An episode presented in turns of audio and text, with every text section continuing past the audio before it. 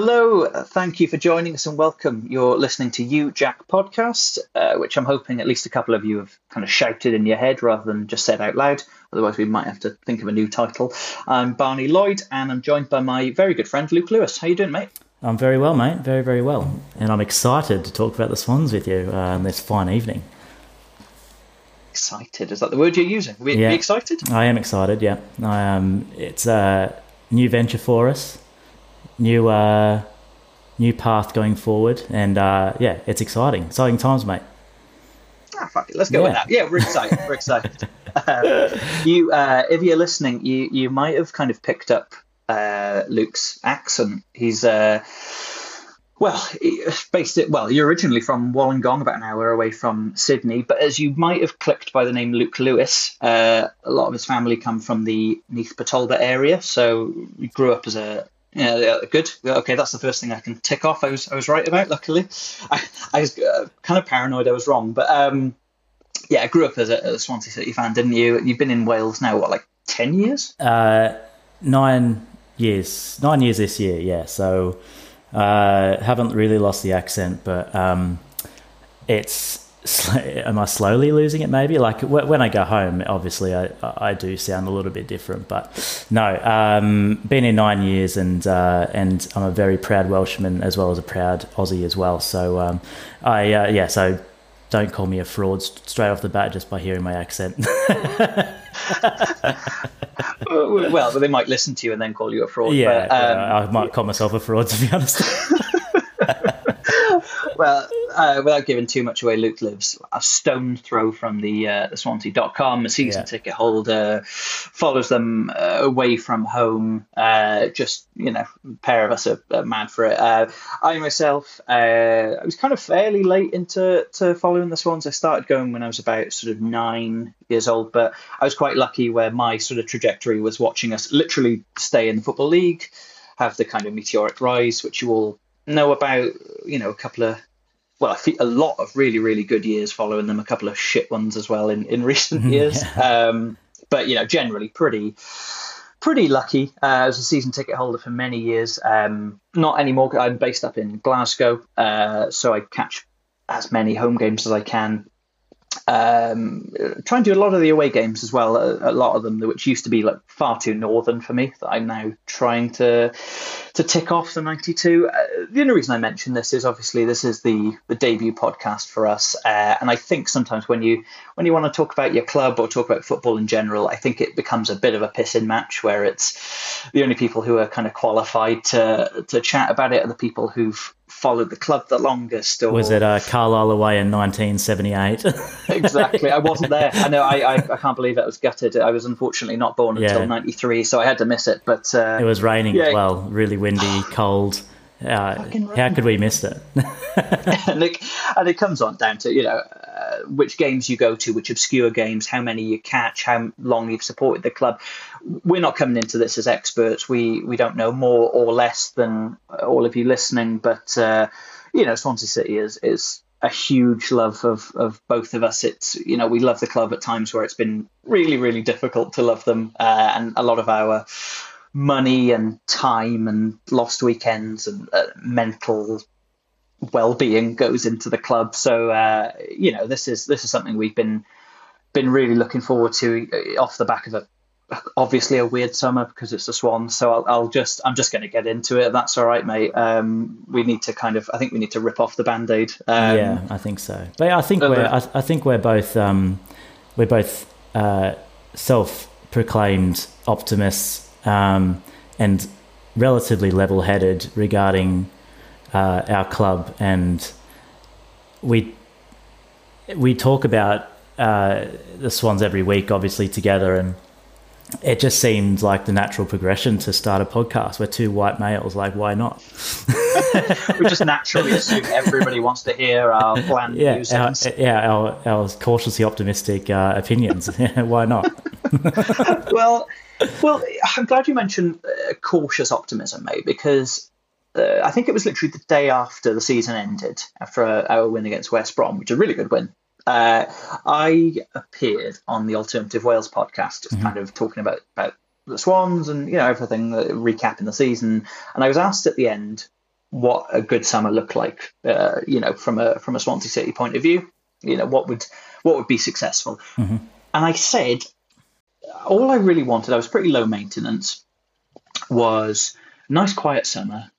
Nothing too mad happens. It's all pretty chilled out. Uh, and then maybe when it gets to sort of July, August time, get a few new new players, new faces in through the door. Um, just a kind of boost of what we know already is quite yeah. a I mean, squad. just just just building on what we on on the, the, the end to the season that we had, that hugely positive last two months um, was all we really wanted. And um, that seemed so reasonable as well. So I'm sorry to cut you off. But that didn't seem unrealistic at no, the time. Uh, no, I it, feel so stupid. It, it, you know, in my mind, it was yeah, right. You know, we had a bit of a, a rough January, and we finished off with a fantastic. Was it nine unbeaten in nine, or, or I can't remember exactly what it was, but uh, a fantastic end to the season. Everyone in at the club was in a, you know, buoyant mood, and uh, it just felt like we would uh, the, our owners would just be like, oh, here we go, Russ, sign here, you know. uh, in the dressing room after West Brom, I expected an, an you know a contract to be signed. I expected hours within hours the the announcement uh, uh, for a new three year contract for our manager, uh, to, and to continue the amazing uh, yeah, end of the season we had into our into our. Um, third season with, with, with Russell Martin, but that didn't happen, did it? Well, I like I say, I, I all I asked for was a nice quiet summer. So obviously we now have a new manager, uh, new background staff, a new technical yep. director, uh, new owners, uh, well, not new owners, but new investors, a mm. new chairman, and no new players. No new um, players, no. I, I think you're going to have to start. I, I just I, I don't know if I can talk about the Russell Martin thing just yet. Just uh, get get um, us going. I, I need well, to have another bit of my Moretti. Well, you say it was a quiet. Uh, you wanted a quiet summer. Um, I mean, the first month of the summer was all quiet on the Swansea front, wasn't it? With uh, Russell Martin was going, we all knew it, and for a month, nothing had been announced, and no one knew what was what, what was going on. Russell was, was being, too quiet. He was being spotted at foot golf on, on Mumbles Road, and he was, you know, uh, having a you know a great Swansea summer in the sunshine that we had, and no one knew what was going on. Uh, we were being linked with uh, my compatriot Kevin Muscat. Ooh, God, um, that, that feels l- like ages ago. Linked with uh, uh, Chris Davis, uh, linked with a, a load of random uh, managers uh, when we still had a manager technically employed, which was a very, very, a very strange way to go about things. I don't really recall um, that happening too often when a, a manager is is clearly on the out, um, but mutually by mutual consent, obviously, and uh but there wasn't just no uh word coming from uh our uh, from the owners or, or what was happening. It was just really quiet and frustrating, wasn't it? So it was quiet, but um uh for that first month, but obviously things kicked into a bit of a um you know all all things kicked into gear at once in over the last couple of weeks where Russ got announced, and now we've got um, Mister Duff in charge. And uh, and I guess summing up my opinion uh, and my my feelings for, for, for Russell is pretty pretty quick and easy. I, I loved the man. Um, I think he was fantastic for us. Um, we had some some of the highest highs, but also some of the some really tough moments, obviously. Uh, but mm. but not once really did I did I really waver from what his goal, what his uh, vision was for, for how he wanted our club to be run and how he wanted our football team to, be, to to play. It was an amazing two years, really. Um, but but but when I guess when you look back on it, what did we really achieve? Not too much, really. Um, and now we are sitting here and we're at, almost at square one again. With are we better than where we were than Russell took over? No, I don't think we are. I think we've got a, a little bit of a, a, a maybe slightly weaker squad. We've got a, a, a maybe a better core of younger players, but Yeah, I mean, it's a, it's a difficult one. I'm a bit conflicted about it. I love the last two years and the last two seasons. They were they were fantastic uh, times, but now we're sitting here and thinking, okay, where do we go from here? And um, I'm just hoping that uh, Michael Duff has the has the answers for us. I um I, I don't want to post-mortem it too much because uh, you know, and, and anyone who listens to me knows how much I love Russell Martin at the Swans. I, I think it was so obvious what he was trying to do, the bond he had with the fan base. You know, a bit of a bit of a P R man, but I, I fully bought into it. I, I, I really thought um, everything he sort of embodied was, was just a, just a very archetypal Swansea manager, right? So it was really easy to fall into that. Yeah. Um, I. I just want to briefly kind of touch on, I guess, the first kind of couple of days of that Southampton saga. Because, I mean, what followed was, was just an absolute shit show where fundamentally we, we well, the club were basically arguing with Southampton over compensation. D- did it kick in from when they were a Premier League or a Championship club? But I think ultimately there was a point where you thought, God, we're really actually arguing over quite a small amount of money, mm, um, yeah. which could have derailed the whole summer. Um, I'm glad it didn't, but there was a point where, and I said to you uh, before we recorded this, you think, God, this might just go on to till August time. We get some somebody in because we've lost all the other targets, no new signings, and, and nothing's really sort of changed. But the the first couple of days of that, uh, Russell was due to fly out to the States to meet Andy Coleman and the the, the board. Uh, for talks on his future, you know, what sort of resources he had. Now, that trip never went ahead. The thing that we'll probably never know is who initiated that. So sources, now again, I'm going to preface this by saying this is very much a mate of a mate's cousin's friend's sister's brother who works at the training ground, uh, said that basically the owners cancelled Russell's trip. Um, now, I, I don't know whether that's true. I'm sure if you ask them, they would say that he was angling for the move.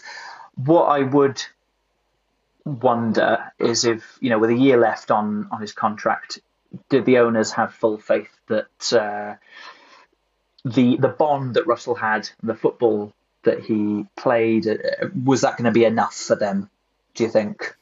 Um, I definitely think that the owners cancelled the trip. I don't think R- R- Russell... From from everything that he's uh, been uh, towards uh, the fans and in interviews and everything over the last two years, he's been very honest and open about more, a lot more than other managers would be. You know, the, he's been very honest about um, how things are being run, um, how his uh, feelings are, are about certain things. He's been very clearly, you know, visibly upset and um angry at certain points, and I don't think I don't think he he would have gone into uh the end of the season and gone, oh, I'm gonna angle for a move here. uh he, he would have been too, I think he's too loyal to to have done that. I maybe, but yeah, obviously I could be wrong, but he's had a year left on his contract. Every single time he'd been asked about his contract, he says, I've got three years, I'm I'm here for a three-year project. I'm here for the long term. So why all of a sudden would he just be like, oh, Southampton, I'm an hour, two hours closer to home. Yeah, let me go. I you didn't get the sense he was angling for a move, did I you? I don't think so. No, I don't think so. I, and that's purely based on my um my my, my view, my rose-tinted glasses of the man. But um yeah, no, I don't think so. Uh, if he got offered a contract, he would have signed it. I'm sure of that. Uh, he he he was building something pretty pretty uh pretty special to him here. I think he re- was really proud of what he was doing. Um, he just didn't get the support, and I think as soon as the uh the, the owners got wind of a you know, potentially making some money from him, uh, they and the opportunity to get maybe get someone out that wasn't their uh, their type of manager they wanted leading, someone who would um, challenge them, uh, uh, you know, publicly. um, maybe they didn't want that, uh, which is, I think that's that's pretty clear. That's what's happened, and now they've found someone maybe that, that is more aligned with what they think the future is of uh, Swansea City Football Club. And that's what, that's what I think has happened, and that's why it's taken so long to get the uh, the compensation that they wanted, because it's it's all about the the, the, the money that they've got now. And uh, yeah, I, I don't really know how else to sum it up. I think we won't really know until someone comes out and says what actually happened. And I think the person who's going to say that in future is going to be Russell. I think there's only one person that's going to come out and say the truth in the in in the uh, in what has gone on behind the scenes over the last couple of months. Uh, but I don't think he'll do that anytime soon either. I think he'll it'll be more of a uh, couple of years down the line. He gets interviewed about his time at Swansea and how he left, and he might op- spill the beans a little bit uh, about what actually has gone on, and and uh, how he has found himself a move to uh, Southampton, which uh, I mean, objectively is a is a good step in in his career. I think it's a good club for him. It's a good fit, but hope. Uh, Hope they lose against us this year twice. I mean, it's as simple as that. There's no love loss anymore. It's um, it's it's right. Well, our players know how Russell's team will, will play. Hopefully, that plays to our advantage this year. That's as simple as that. Now, it's uh, it's time to uh, bring the, the, the Duff era into into uh, into play, because Russ is gone. And that's that's the, the the you know that's the end of it really. So. Okay, so you're all in for, for Duff love now, are you? I like that. Uh, yeah, I, again, I'll go. I'll stick to my guns here, and, and you know, I opened the, the podcast with, oh, I'm cautiously optimistic, and I'm not. We're an optimistic couple of blokes, and um, I'd be really contradicting myself within the first twenty minutes if I said, uh, I'm not sure. But uh, also. Uh, Things look pretty good so far. Uh, I mean, the I'm living vicariously off um, off Jamie Patterson's Instagram stories, just filming the boys like looking like they've just come out of the trenches from the Battle of the Bulge, like after a a, a training session, absolutely rooted. There was, a, there was one today. There was one today. So we're recording uh, just at the end of, of June, listener, but. Uh, Jamie Patterson, yeah. So there was a picture yesterday or a video of, of a few of them. I think it was like Liam Walsh, Norton, uh, a couple of Whittaker as Wood, well. Yeah, uh, Wood, yeah. Ben Cabango today looked like he'd had a some sort of horrible premonition of his own death. Yeah. Yeah, it was terrible. Where? But, what is he doing?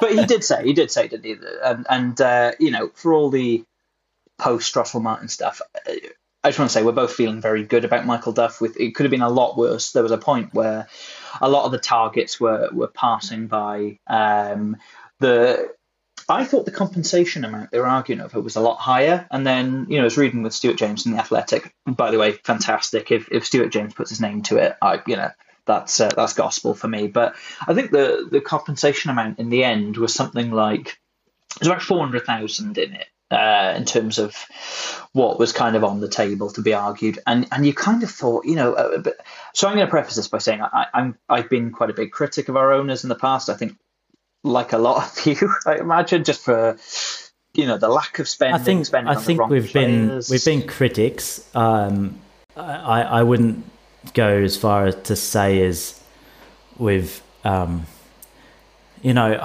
it's one of those things. It's really, obviously, would I prefer to have better owners? Yeah, but um, also we could have a lot worse owners as well. Um, we're, we're not we're not down the Reading and, and Derby route. I understand. You know, I want to be fair to, to, to the owners and say, look, I'm I'm really aware that um, running a championship club is not something a lot of business people would advise. It's not a moneymaker.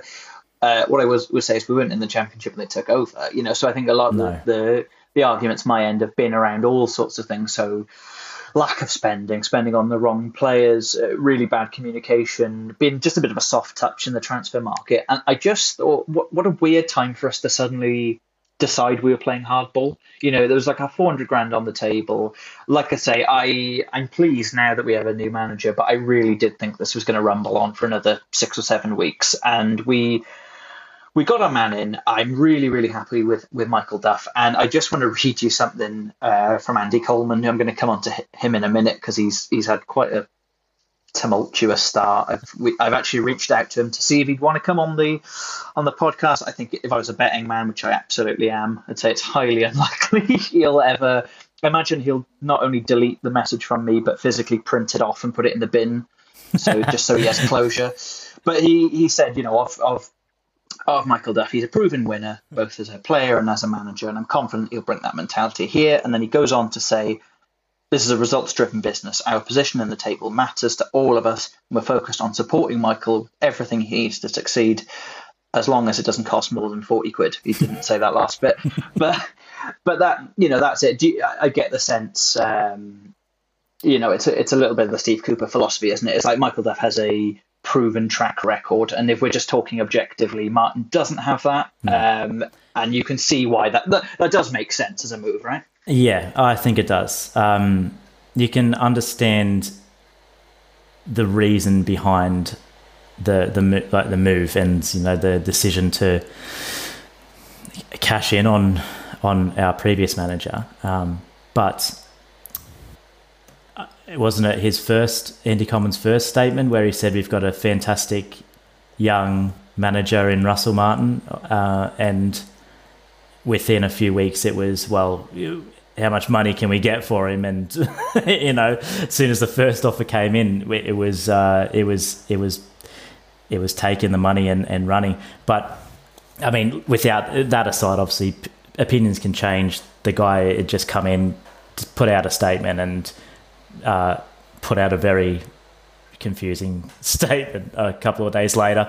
Uh, but now we've got, and you can understand the move, you know, yeah, over the last two years we came fifteenth and tenth.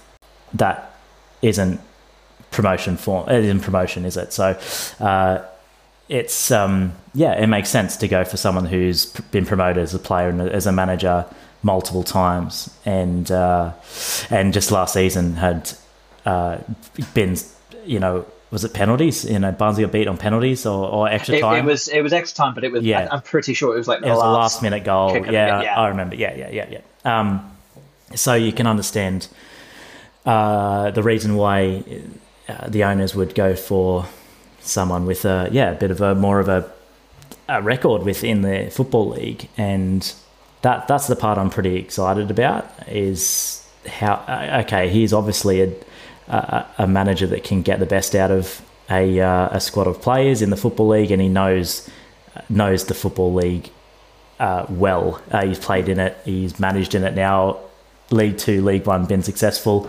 Yeah. Let's see if he can do it in the Championship, and let's see if he can do it with us, obviously. Well, so yeah, as you say, he automatically promoted with Cheltenham. Uh, if I'm honest, I'm not one hundred percent sure what the state of that league was like at the time, in terms of I don't know where they were expected to finish. Cheltenham, but finishing automatically promoted in any league is, is just very impressive. That's obviously going to alarm, uh, ring alarm bells for, for an employer.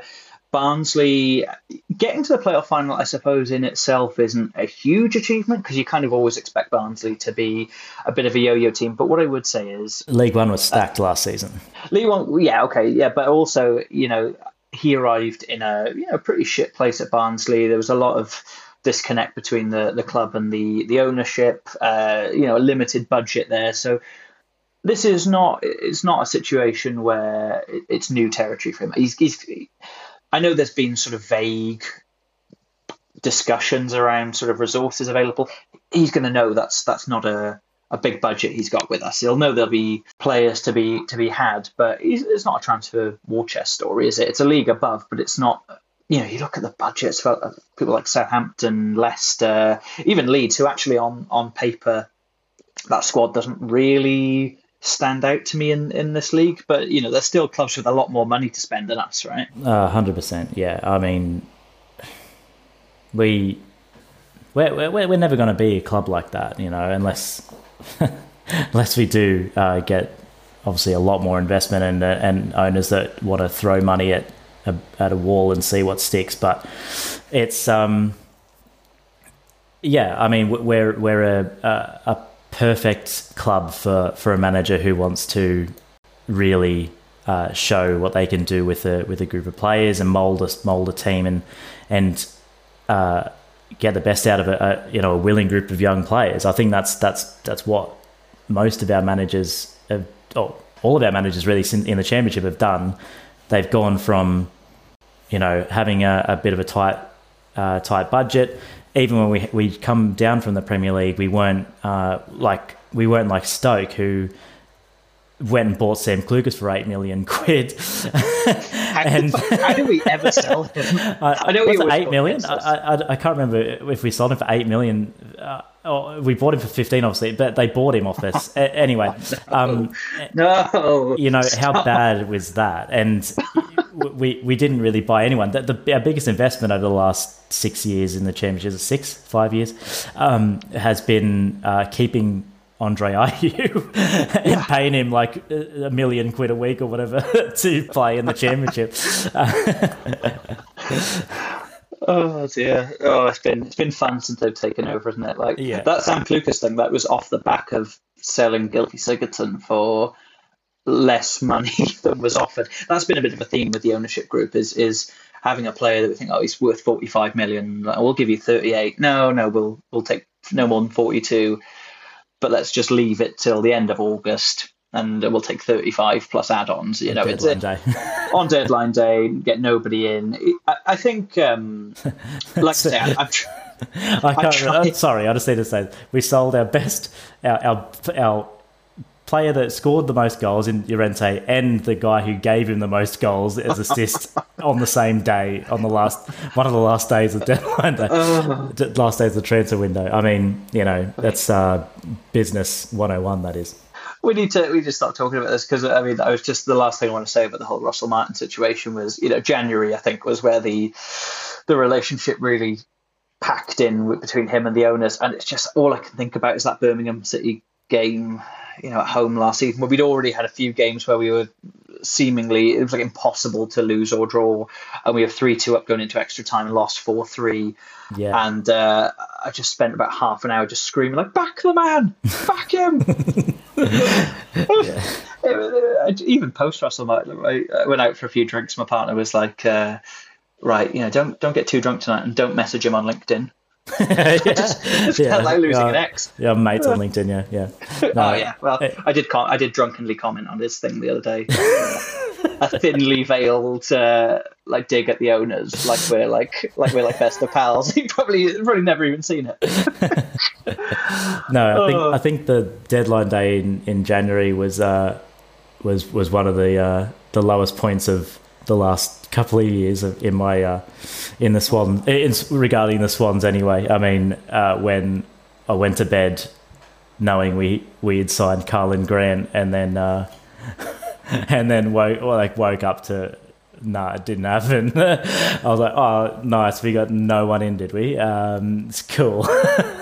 I just so so I'm glad you, I'm glad you mentioned that. I'm not glad. I'm fucking furious at even thinking about this, but I'm glad you mentioned it, right? So one of the things that really did annoy me in the summer was, now I don't know if this was real or not, but there was kind of leak, leaked messages uh, from a fan with Jake Silverstein, who, to be fair, you've seen at the A G M and you spoke very highly of, right?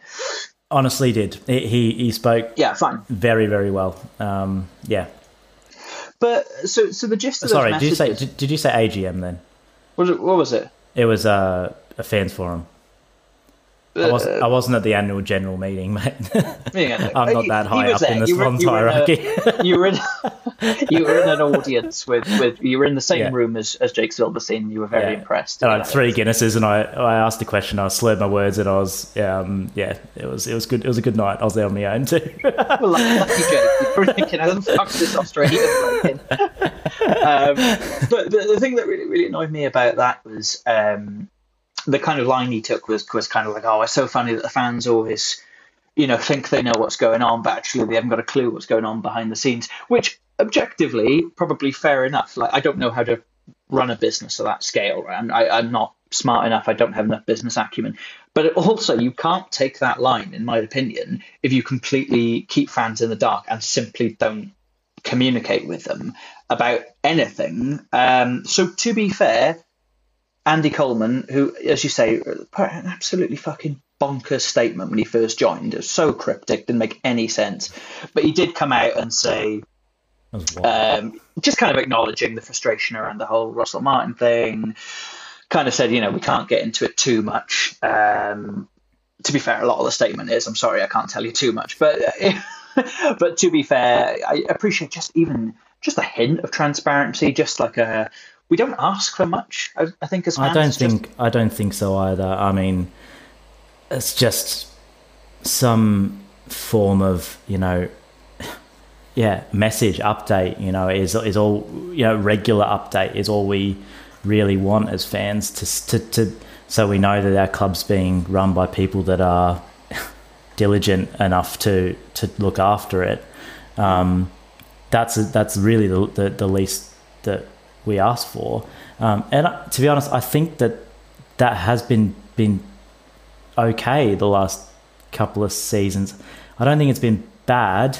I don't think over, overall it's been bad. I think it was bad at periods, like in January.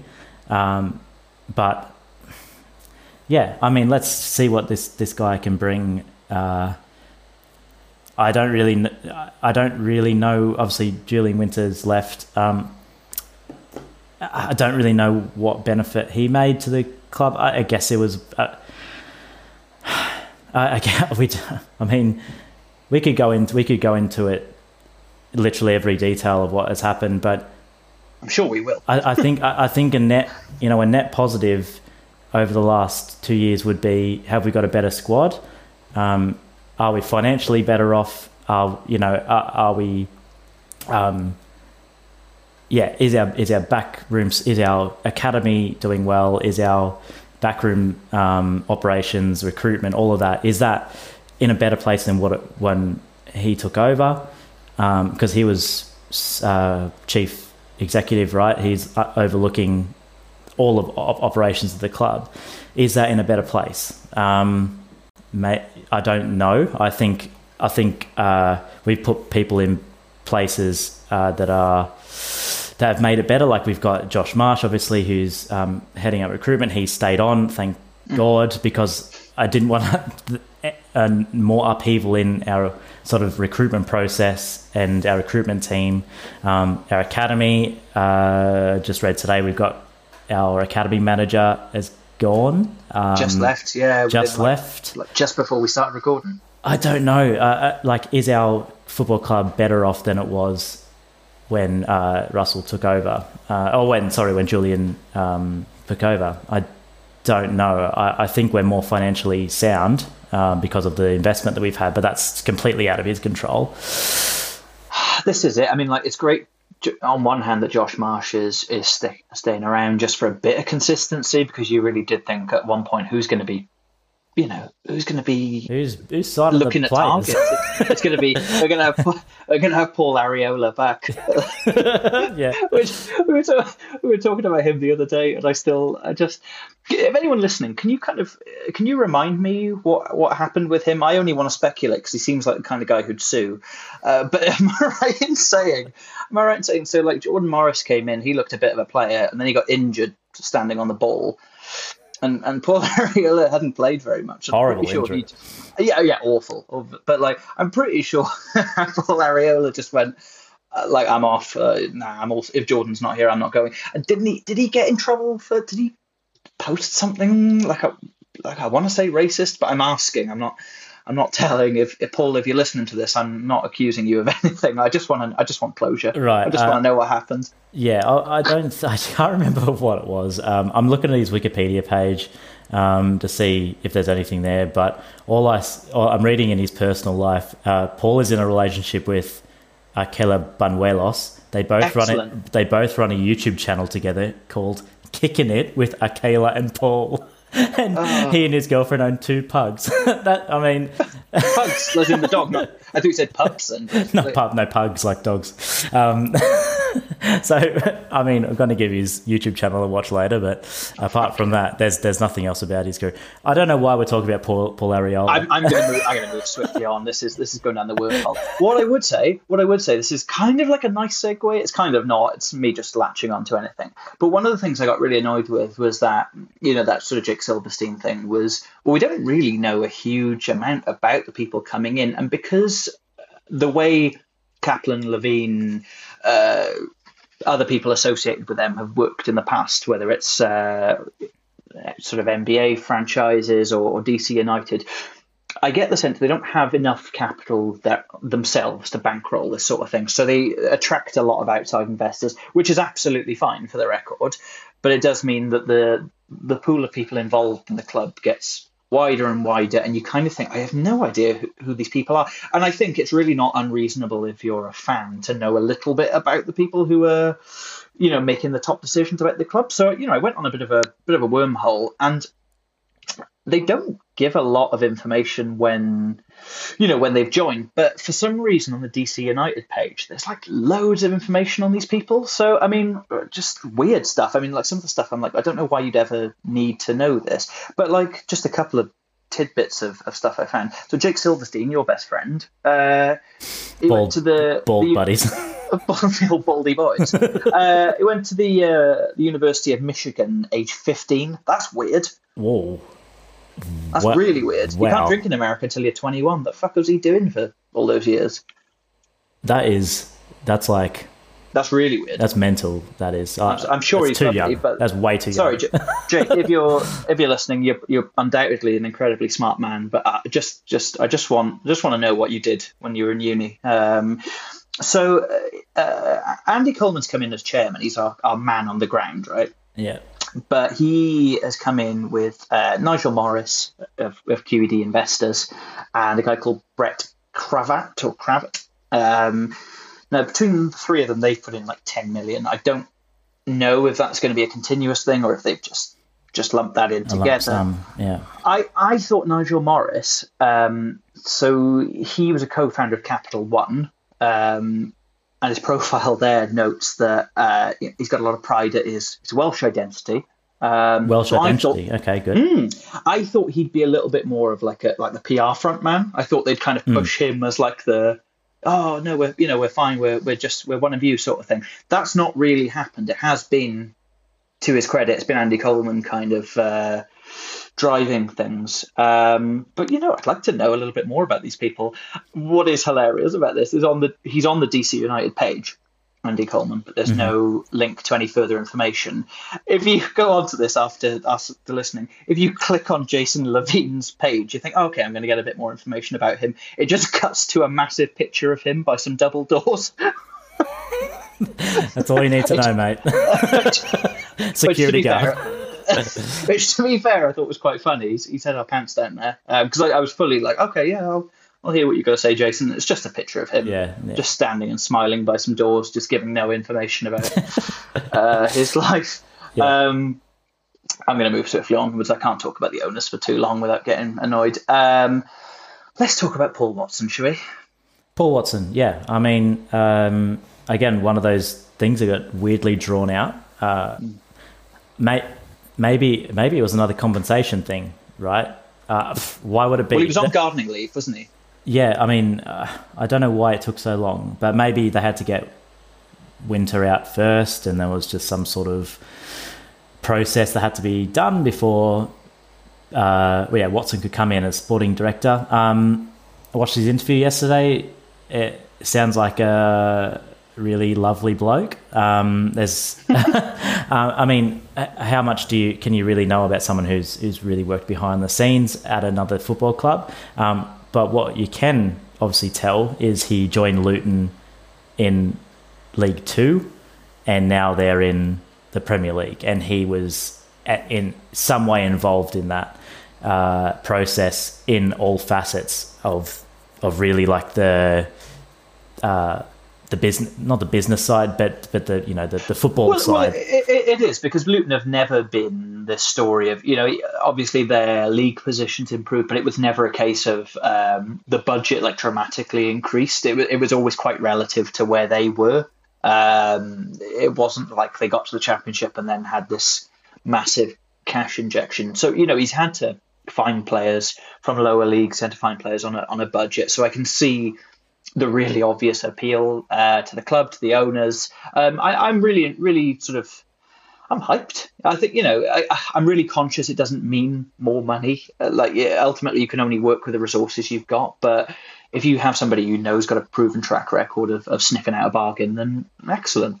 I, I still can't believe Luton got promoted with that squad. I know, I know. What a, I mean, fair play, but yeah. Mm. this is this is no this is no disrespect to Luton. Absolutely I, I no disrespect an, at all. I love no. an I love an obscure footballer, but I, I, I would struggle to, to name you like six six of their, their squad, six players, um, and they got promoted. And and uh, you know uh, Coventry really unlucky there, but again they were another one. It was like watching that playoff final. Like, that's going to be weird seeing either of these teams. Um, but no fair play. To you them, wrote you know. that you wrote that playoff final well off, didn't you? You oh. were like, this is going to be the nil-nil, the worst game of football in history, and it was actually a class game. All right, yeah, yeah. I thought what I thought. It's, you know, nine times out of ten, if you put that in the simulator, that's... that's yeah, it is. How, how likely is that going to be a nil-nil? It's yeah. cagey, horrible Brexit football. Uh, and again, this is... I say no disrespect to Luton, it's getting... It's closer into disrespect. It's, getting, it's, it's on the cusp, isn't it? And we've just drawn, we've just put Coventry into the same basket. No, for um, no reason. No, they'll probably, they'll probably get six points off us. Yeah, no, I, I absolutely. Like we, we sit here very much in jest because it's um, our football club is uh, a laughing stock a, a lot of the time. Had a lot of time last season and the season before. We've been. Uh, been the best team in the league, but also at the same time the worst. And at times in the in the in the first half we were the, the worst, and the second half the best. You know, it's it's it's it's a lot. We, we were a laughing stock at some point. So you know, obviously no um, no a disrespect because if we we are not in a position of, of strength. Um, people in people in glass houses and all that. Uh, yeah, yeah, exactly. But uh, but no, no. Paul Watson. Um, I, I'm excited to see what he, he can do. He's obviously got a. Um, he's obviously left Luton going into the Premier League for a reason, and I was questioning. Okay, what is the reason to leave a club that you have literally helped get to League Two to, to the Premier League? What is the reason for that? The only reason I can really think of is that um, he's being given a lot more responsibility at Swansea, and uh, he's got more of a remit to shape the, the sort of the, the, the back end of um, of of the the, the football uh, side of the business. So I hope he can do that. Um, I, I really do. I, th- I believe that he can because he's done it, you know, for for Luton, uh, and he's obviously uh, wanted to come to a club. We are lucky enough to have world-class facilities here as well, which I don't think he would have had at Luton. Uh, again, no disrespect, um, um, but but obviously the, the working environment here he he must have felt was a uh, step in the right direction for him to go into maybe uh, more of a Uh, more responsibility in his in his duties uh, than than maybe what he had at Luton. Uh, so yeah, I mean, I'm really excited to to see what he can do and see what he can bring to our uh, wafer thin squad. Would you call it? I'd call it fairly wafer wafer thin. What's thinner than a wafer? Is it sort of, uh... Uh, yeah, air. Air thin. It's. I mean, it, it's you know it's it, it was it was wafer thin parts of last season, but like now we've got obviously no Ryan Manning, uh, no Latabaudiere. Uh, just um, we've got so looking at, at the Swans website and and our uh, squad list, uh, we've got six defenders. We've got six first team defenders on the books, and two of them were out. Well, one is Nath, uh, Nathaniel Ogbetta, which um, I mean. He hasn't played football for us. Is, is he still on the books? He's on the books. Yeah, he was. He was on. About. Yeah, I saw him on the on the the Swans uh, one of the YouTube YouTube videos, uh, one of the, the, the social media videos. Was he handing out the bibs and no? He was on he was on crutches for, uh, to uh, for, he was on crutches. Uh, funnily enough, so yeah, so five defenders on the books. One of them's Brendan Cooper, who did. Uh, I tried to follow him a little bit uh, when he was on loan at Forest Green. I really actually rate him uh, fairly yeah, yeah, yeah, highly, um, but. Uh, obviously hasn't been given enough chance. Uh, so I don't think that was a fair point of reference either, watching his, his progress at Forest Green. They had a really tough season. Yeah, um, hugely tough season. Doug, but, Dougie Freedman there. Yeah, yeah. Uh, Dougie Freedman, who it wasn't... Um, who was managed? Someone like Hardnut. Who was managing them at the end? I'm pretty sure. I'm I'm uh, doubting myself now. I'm pretty sure it's. Hang on. I'm... No, it was um, Everton. The Everton player. What's his name? It was Duncan Ferguson. Duncan Ferguson. Did you say Dougie Where Freeman? Fuck, why did I say Dougie Freeman? Who the fuck is Dougie Freeman? Didn't didn't Google he manage now, Crystal Palace? Dougie Freeman. Yeah. Ex Crystal I Palace can... manager. Yeah, yeah, yeah, yeah. I know.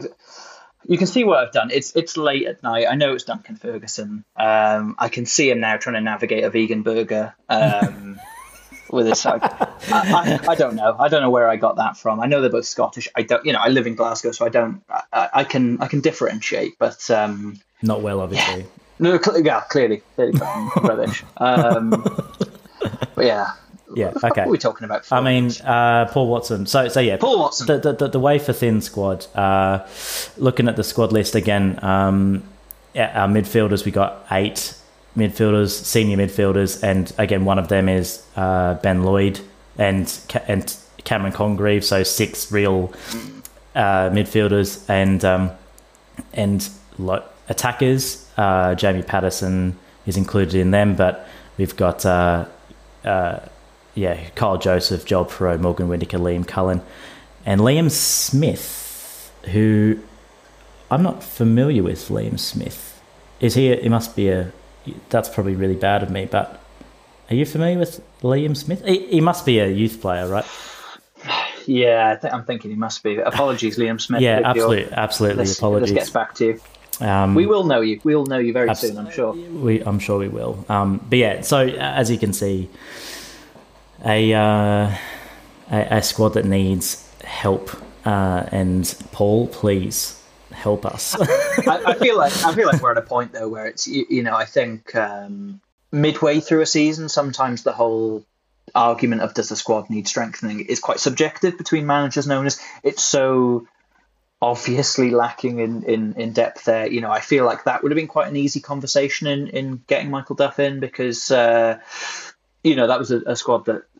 So nearly went up from League One. Um, again, not fantastic finances, but a good base of, of players. Uh, and I'm sure that that would have been strengthened there. So you get the sense uh, he would have only left there if, if there was a real sort of coherent plan. We don't always get that. And I think that's always the frustration of fans is trying to work out what the plan is.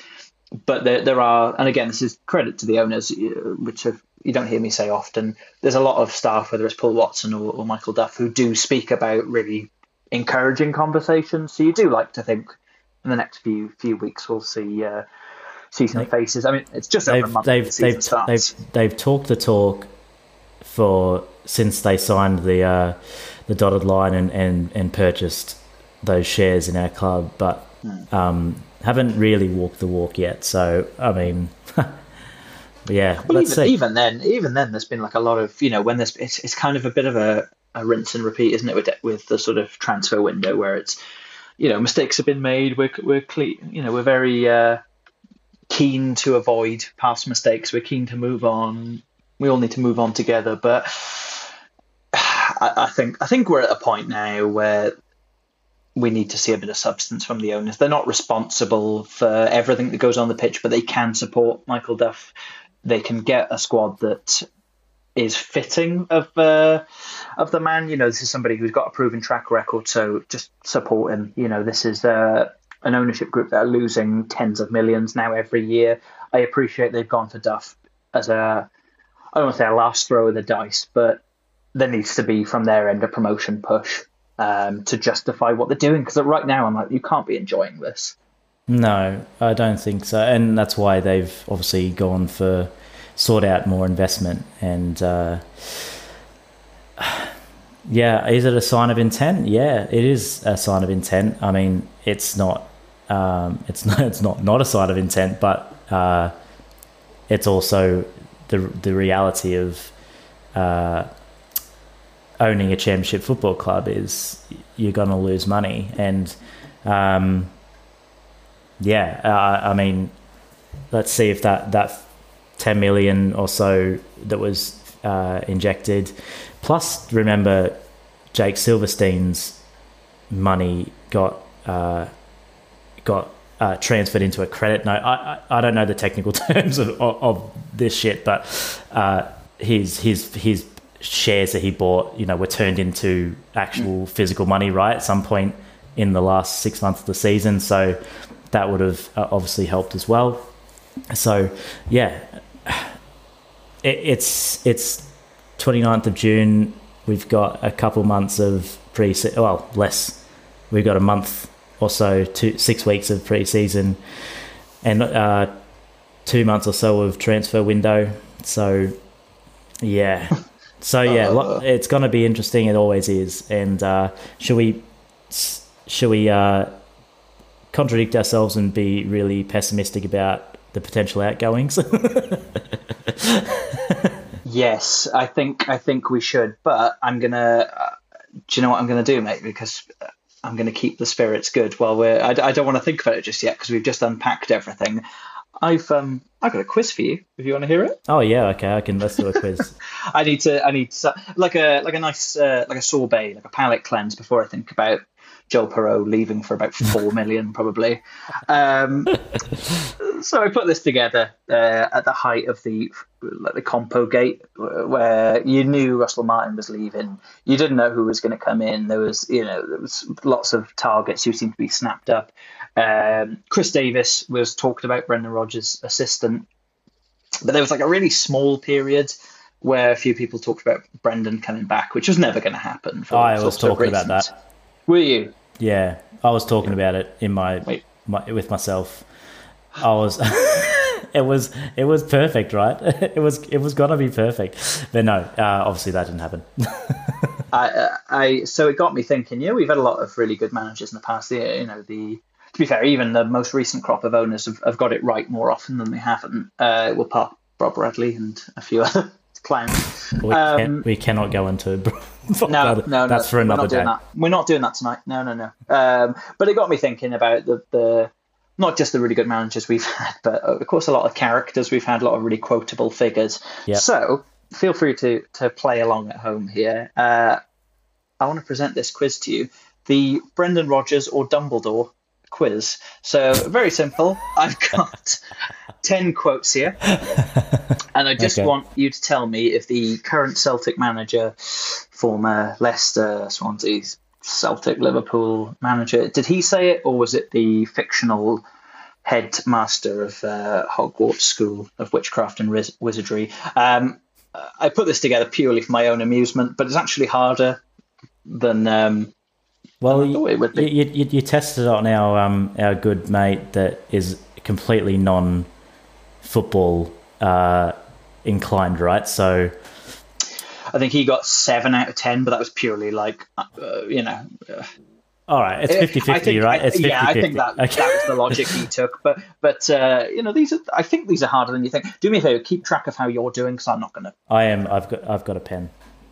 Feel free to, we're at You Jack Podcast on Twitter. Feel free to let us know how you did. So uh, the first quote, I will leave no stone unturned in my quest, and that quest will be relentless. That has to be Brendan. Yeah, it is. It has Brendan. to be Brendan. What is he talking about? This is, they, they just get so much worse. Oh. Um, all right, that's one. Uh, all right, number two, number two. Uh, the best of us sometimes eat our words. The best of us sometimes eat our words. Ah, oh, that's Dumbledore. Oh, very good. Yeah, it's Dumbledore. Yeah, yeah, yeah. Good, too. Yeah. You're going to get ten out of ten here, and I'm just going to feel like an idiot for putting this together. I feel like an idiot already. It's so stupid, but it's just, I laugh every time I see no, it. No, it doesn't sound like something Brenda would say. Well, you, you say that, but have a look at some of these. Okay. Um, so number three, we all have to face the choice between what is right and what is easy. Oh, face the choice with what is right and what is easy. They can both say that, I reckon. um, yeah, Dumbledore. Oh, very good. Yeah, it's yeah. Dumbledore. Three out of three. Nice. Yeah, yeah, yes. Let's go. Okay. Let's go. Let's go. Uh, um, okay, number four. My, my biggest mentor is myself, because I've had to study, and that has been my greatest influence. Uh, Brendan. Fantastic. Four out of four. Yeah. yeah. What, what was that again? It was, it, it was. Can you read that one again? I, I missed yeah, the so first bit. My biggest mentor is myself, because of fucking course it is, uh, because I had to study, and that's been my greatest influence. That is super arrogant, Brendan. Yeah. I, this isn't part, this isn't part of the quiz, but I, uh, did you see that thing with uh, him and Matt Mills? He was telling that story about when he. He, he sat him down to be like, why am I not in the team, when he was at Reading? And apparently Brendan Rodgers just sat down, gestured towards his waist and went, Gucci belt. And he was like, well, Matt Mills was like, uh, yeah, it's a lovely belt, mate, but like we're bottom of the league. Um, right, number five. I've, I've always said you can live without water for many days, but you can't live a second without hope. Uh, I think that's a trick one, because it sounds like a human being wouldn't say that, but I think Brendan might have said that. You're absolutely right. Yeah, yeah. That sounds ridiculous, doesn't it? Why, who would ever say that? I, I, well, it was it was Brendan. Rodgers. I'm yeah, glad you're yeah. having to think about these, because um, you wouldn't necessarily put those two figures together. But some of the shit they say, you're like, God, you know. Who said that? Right, five, number six. I've had a five so far. I know. I'm, no, I'm, I'm impressed. I'm really I'm flying. Impressed. Yeah. Uh, as much money and life as you could want, the two things most human beings would choose above all. But the trouble is, humans do have a knack of choosing the things that are worst for them. Mm, Brendan, because I don't think Dumbledore would have spoke about humans too often. That was Dumbledore. Oh, I, I, see, I see what you meant. That could have been that could have been Brendan talking about the Raheem Sterling contract situation. But Absolutely, no, that was that was yeah. Dumbledore. Yeah. Okay. Well, I've got one wrong. That's all right. Uh, I use a quote, per aspera ad astra, or through adversity to the stars. Uh, it, uh, Jacob, yeah, Brendan would have known Spanish, shouldn't, surely. That's Spanish. Put, I'm, go, I'm going Brendan, yeah. That, yeah, that's Brendan. It's uh, it's Latin, but that was very much Brendan Rodgers. What Latin. a monumental, a monumental prick! Yeah, fantastic manager, forever, uh, yeah, a hero to all of us. But but what a what a prick! Oh, man, what what he speaks Latin? He doesn't speak Latin. He's a, he's read that somewhere. Yeah, you know. Oh, that'd be that'd be great to see in my interview. I'll, I'll use that with uh, Jimmy Kebe and. Uh, and Jem Karachan at Reading as we're struggling for points. You'd think, oh, fuck off. Uh, uh, okay, number eight. Number eight. Uh, differences of habit and language are nothing at all if our aims are identical and our hearts are open. Uh, Dumbledore. Spot on. Yeah, fantastic. Yeah, yeah, Dumbledore. Yeah. Nice, e- nice, easy one. Yeah, yeah. Uh, number nine. It doesn't do well to dwell on dreams and forget to live. Doesn't do well to dwell on dreams and forget to live. I'm going to say Dumbledore, but if it's Brendan, he's gone further down in my book. I, I'm it's, so it's Dumbledore, but I, yeah. again, I'm glad that that fell into the bracket of like that. That could be Armin. That could be. That, that could, could be. Brendan. That could have been him for sure. Well, whatever happens, you're doing you're doing fantastically well on this quiz. And the final one. It's great for the public here at Sunderland to see us. They must have been wondering what this team everyone is talking about, about are all about. And now they've seen we were wonderful. Do you want to know what that like? So obviously it's Brendan. Do you, do you want to know the context of that? That is Brendan Rodgers after Sunderland beat us two nil.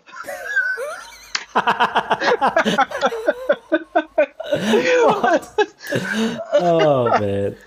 Oh, I mustn't have mustn't have listened to too many interviews when he was managing us, because that is hilarious.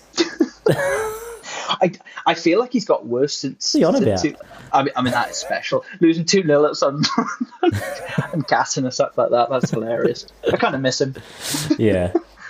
Oh, right, yeah. Shall we um, shall we talk about potential uh, potential outgoings? We probably should, shouldn't we? Look, we'll we'll end on a yeah on, on outgoings, and then maybe talk about yeah, our incomings. If you want to, yeah, you can pick some players out. Yeah, I mean, our incomings is going to be a very short list because there's only one that I really know of. But uh, okay, outgoing. So reading today um, that Russ is going to steal uh, Cabango, Wood, Grimes, Pirro, Manning, and Ladibodiere. And the chef, and Kevin John, and the chef, and, he loves and Cyril the, chef. the Swan, and Rossies, and the Wood. Yeah, it's all going with him. Yeah, yeah. No, um, so obviously, the, no, the, the Wood and Cabango is the latest, uh, the latest one coming out today, which is I think is pretty late. I I think it's lazy um, to just for journalism to to just be like, ah, yeah, Russell's got to get Wood and Cabango. Um, I I'd be very disappointed if after all the negotiation to for him to leave to go to Southampton, th- there wasn't some sort of clause to say you can't poach our players within the first few weeks. Jeez, fuck off. um, so it's likely that that he's gonna um, he's gonna take, I think, one of them, or at least bid for one of them. Um, I think Cabango's on it. He's got another two years on his contract. Wood is he was on a. Th- Could be wrong, but three-year contract. I don't think there's any reason for us to sell unless the player was really, really keen to go. Um, I think uh, keeping Wood and Cabango would be a fantastic uh, uh, uh, bonus for us mm. because despite our defensive frailties last season, um, I think we defended... Overall, we defended well, and the most of the goals that we conceded were te- well, obviously snip that because that is a t- completely contradicting sentence. But we defended well because we conceded our goals by com- mind-boggling um, mistakes and errors. Yeah. It wasn't the fact that we were defending poorly. You know, stats would back that up that we really conceded the, the one of the most. Uh, w- one of the least amount of shots in the in the league, um, but we just conceded like crazy off ridiculous things that we were trying to do. Um, but yeah, no, obviously keeping them together in in the, the squad would be fantastic. They're two young, very uh, um, quality players for at this level. I think I thought Wood was. Second half of the season, I thought he was outstanding. Oh, phenomenal, phenomenal. The the game that switched it forward that, that really caught my eye was um, it was actually Bristol uh, Bristol City at home in the F A Cup in the uh, the replay, um, and he was immense, absolutely immense. And I think I think he, he could really be a, gr- a really big asset for us if we give him another season, and either if you know. Obviously, uh, a miracle, not a miracle, but obviously fingers crossed that we get promoted with him. But I think he could be another road on who we sell for fifteen or so million to a yeah. Premier League club if we don't get promoted, which will be huge for us, obviously. So, uh, Cabango, I think he'll he will stay. I, I don't think I think he's got he's got loyalty to the club, um, and uh, and I think he he he'd be less inclined to go because he knows he's pretty comfortable at Swansea and he'll.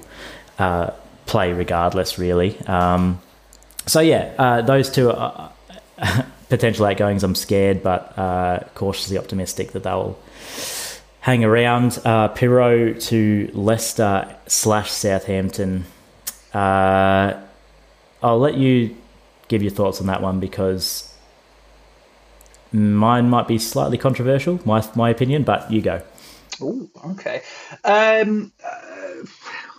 Well, this is somebody who's got forty-four goals in two seasons, a young striker who played in, in a team that didn't really have a lot of attacking options last season, played out in the wing, just incredibly good technically. Um, looks such a such an asset. Um, I, I'm I'm resigned to to losing him personally. Um, I, I don't know whether that would be Leicester, Southampton. Apparently, there's interest from Serie A uh, in Italy. Um, I can see why, even though he wasn't a Russell Martin signing, I can see the bond they had. Um, maybe that would, would, would kind of slot in. I, I can personally see him going to Leicester. I think this is the problem now with the money in the Premier League, is teams like Leicester can come down and and you look at that squad and just think that's either just going to be one of the best teams in Championship history, or they'll be able to sell a lot of their players for, you know, close to to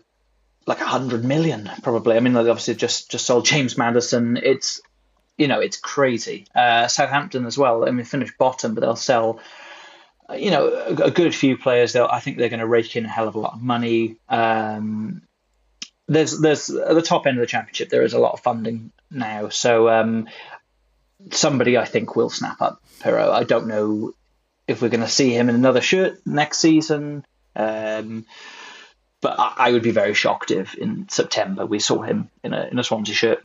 Yeah, I, I think uh, I'll firstly say I would love to see him play another season um, at Swansea. Uh, yeah, he, he's a fantastic player. Um, score, obviously scores scores goals in the Championship, which is not easy, and he's done mm. it consistently. Uh,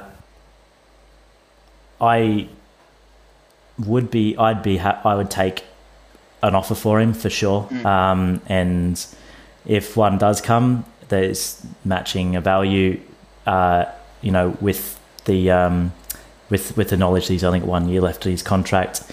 Uh, yeah, so it's we we cannot get into another situation where we're letting players go for nothing, and getting another season out of Pirro for, I mean, for not guaranteed goal. Yes, he did score twenty goals, but he was really streaky last season. Like, he didn't score for uh, a lot of the first half of the season where we really, really needed him, and really only started scoring a lot of good goals when we were playing really, really well as a team.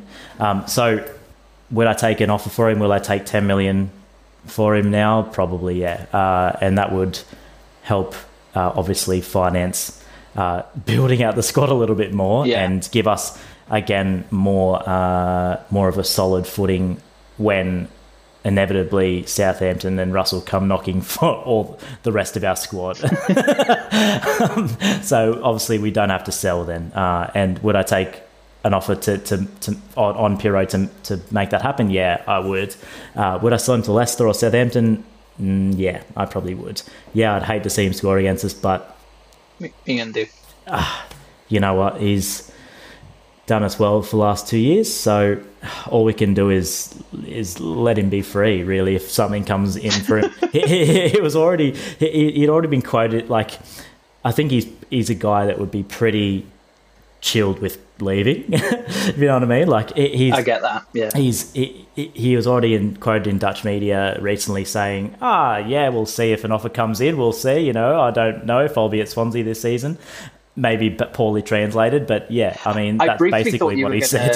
I thought you were going to do a Dutch accent then. Oh, just very very briefly, I thought you were lining up to do one. Absolutely not, no, that good, that would be uh, horrible. Good, good. Ah, yeah, he turned the light on as well. Yeah, I'll, I'll sit in the dark with my Stoford press. um, so I want to come on to um, just some, some kind of predictions for this season, mm-hmm. um, just to kind of round off. But I want to, uh, if you don't mind, I just want to like really briefly kind of bring the, the mood down if I can. I'm sorry to uh, to do it. I wouldn't normally, but um, we're recording this really shortly uh, after just the horrifically sad uh, passing of young Morgan Ridloff, um, young Swans fan. He was the the mascot at uh, Cardiff away in April, so really not that long long ago. Um, so just between the pair of us, we just want to, just for for Morgan's family, friends of the family, just want to pass, pass on our condolences, obviously. Um, but I wanted to kind of signpost people uh, to the sort of awareness page they've got. Now, the, the club Swansea have put that on their social media. If you search for at Morgan's Army, so it's a childhood cancer charity, and they're supporting awareness for adrenocortical carcinoma. I, I hope I've pronounced that right. Um, I just think, given the nature of the club, it's very, uh, very community-based, very centred around the fans. Um, yeah, I'll be donating shortly after this, but I just wanted to kind of... Uh, you don't even want to say, hope something good comes out of this, because obviously, I mean, it's just fucking horrific, and it's been on, on my mind a lot. So you just want to, if you can, try and signpost people people that way. So yeah, go on to the uh, the Swan social media at Morgan's Army. Um, have a look at it there. There's an option to donate, and, and just um, have a little little read and spread awareness there. So um, that, that's there if anyone wants it. Uh, okay, uh, what are we thinking for the season, mate? What what's uh, are you optimistic? Are you good? Um. Can I be? Yeah, I am optimistic. Yeah, I, I always am, and I've never not uh, backed a manager. Um, I, I, embarrassingly, I, I even I, I was even optimistic when Bob Bradley took over. Oh, same, same, yeah, yeah. yeah, yeah one interview, and I was like, oh yeah, maybe he knows this. No, it's fucking I, I awful. Watched, I watched like I did, the Swan socials put on like a little training. Like video of them training for like a minute, and he was there running around with his whistle, and and I was like, yeah, this guy's this guy's got the lads playing here. uh, how wrong uh, could we be? No, um, I, I've I've always um, you know really supported managers, and and I've never been um, someone to really be a a, a, a big sort of naysayer or, or critic when things aren't going well, because we know football, how quickly things can turn around. Um, we saw that last season, obviously. Um, so, yeah, I'm optimistic. Uh, I cards on the table, I don't really know Michael Duff too well. I don't know the style of play. Uh, there's been talk of, yeah, he, he's like a, not a tinkerer, but he, he can he can mould uh, mm. his style of play into the plays that he has, and he can change it uh, to suit the, the, the team that he's managing. So, yeah, I'm hoping we, we stick to a similar type of game plan, uh, a similar type of football style, sorry. And uh, as he sort of said in his interview, it re- like re- really purposely said, didn't he, there was going to be more purpose in in the, in the play. So he, obviously he was kind of hinting that there's going to be none of this playing out, like not playing out from the back, but but none of this sort of um, risking the ball yeah. in in um, defensive areas, as Russell was famous for. Uh, so yeah, I, I'm pretty optimistic to see what he can do, uh, but it's it's all riding on all riding on who we bring in. It really is, because if we have a a really poor window off season, we are in trouble, because we don't have any players to cover our first eleven and we don't really have a left back. uh Ogbeda's on crutches, so he's always been on crutches. um No, I, no, I think I, I, that's that's kind of where I'm at. You get the sense, I, I know they've tried to sort of push Duff as this man who's going to follow the the kind of Swansea way.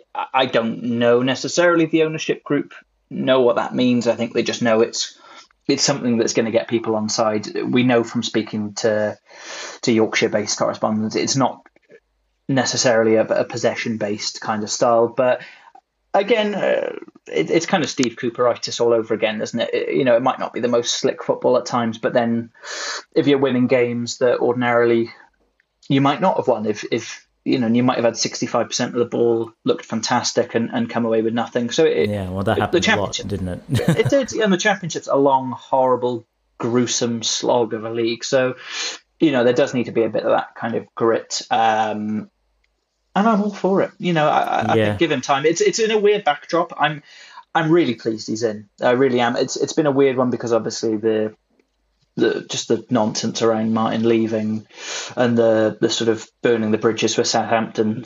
You know, he's almost come in as a bit of a like a stepdad, but he's got the players running. I, I think he's going to get what we're all about. As you know, we don't ask for a huge amount as fans, um, but I think it's going to be really good. Uh, there's uh, just over a month. It, it might be the first home game of the season. I think it's Birmingham at home. Yeah, might, but that's going to be might be about five thirty that day. Where I'll, I might be eating my words, but I'm feeling I'm feeling weirdly good. Yeah, I mean, there's no reason really um, not to be optimistic about the manager. Um, yeah, like I said, I'll only um, sort of note my optimism based on who we who who we bring in. If we bring in a good sort of five, six uh, solid championship players, um, sprinkled with maybe a couple of uh, ones for the future, fantastic, you know. Uh, and can we please sign a right back? Right back, a left back. Well, uh, do you know what did make me happy today is we've got back uh, Martyn Margetson.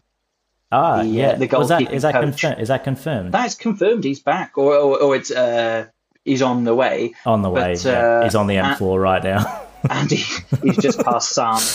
Uh, yeah, I mean uh, Andy Fisher, bless him, last season it was like hands like prawn crackers, wasn't it? There was a point where every game pretty much he was uh, he had an error which led to an opposition goal. So you'd like to think his his confidence was was shot last year, wasn't it? And um it's a poor guy. I really felt for him. Um obviously I, I I would have liked him to um you know maybe. I didn't feel, I didn't feel for him at Cardiff away. Can I just say I, I'm I, you know I'd never get all the players backs, but even that game I was like, oh, catch it, you prick. Yeah, I mean, you know, I did sometimes I, fe- I felt for him because it was he was put in pretty awful situations with um, how we were playing, and but that was his remit. You know, he has to deal with that. Uh, so I, I would assume that Steve Bender will.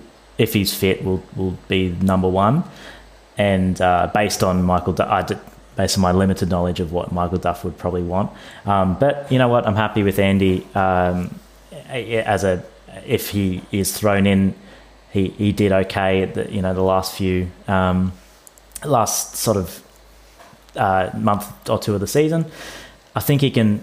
If with confidence, he's he's a confidence keeper. You know, I think with confidence he can be good. But you know, if, if it was me, I'd I'd be putting big big big Steve in, in, in the net. But um, yeah, Margetson coming in is, is good. Obviously, I was I actually thought that today. Who's who's out in Spain training the keepers? Because our keeper coach is gone. Yeah, they got they got they got uh, Martyn Patterson part of the coaching team. A uh, yeah. guy I used to really like when he was at Burnley. But yeah, Martyn Margetson's going to be helping out the keepers. I know what you mean about the whole confidence keeper, but you want the keeper to give everybody else to confidence. give confidence. Yeah, uh, ideally, no, they'd I, just I be like a well. there'd be an earpiece with Andy Fisher. Just have it in his ear, and he'd just have me there like, it's all right, it's okay, you're mate. Okay. I got you. You're strong. You're brave. You're ignore the, ignore the booze. It's okay. Oh, Andy, catch it, Andy. Boo. Right, right. we we got yeah. that, mate. It's late, yeah. but right. Well, thank you uh, so much for listening. If you if you're still listening, if you're listening yeah. at all, we are at You Jack Podcast on Twitter. Give us a follow, have a say hello, let us know what you think. We'll be trying to bring you these every couple of weeks or as, as much as we can mentally take uh, the season. But uh, you know, we're we're having fun. We've got we've got beers, and I think Luke's got Stowford Press. So uh, you know, as long as they're available for us, we'll we'll have fun. Just shooting yeah, the shit, of right? Course. We'll have fun. I'm sure there'll be more news for us to uh, discuss um, in in a fort, uh, fortnight's time. And maybe more Paul Arriola news. Let's look at his YouTube channel. Maybe maybe he threatens legal action against us. We got we got one episode in before the lawyers turned up. Can you imagine Paul Arriola listening? Uh, he still follows the Swans like avidly, and he's he's like, oh, a new Swans podcast. I'll listen to this, and he's just getting rinsed. For no reason, and Luton. Yeah. uh, oh, thanks for listening. Yeah.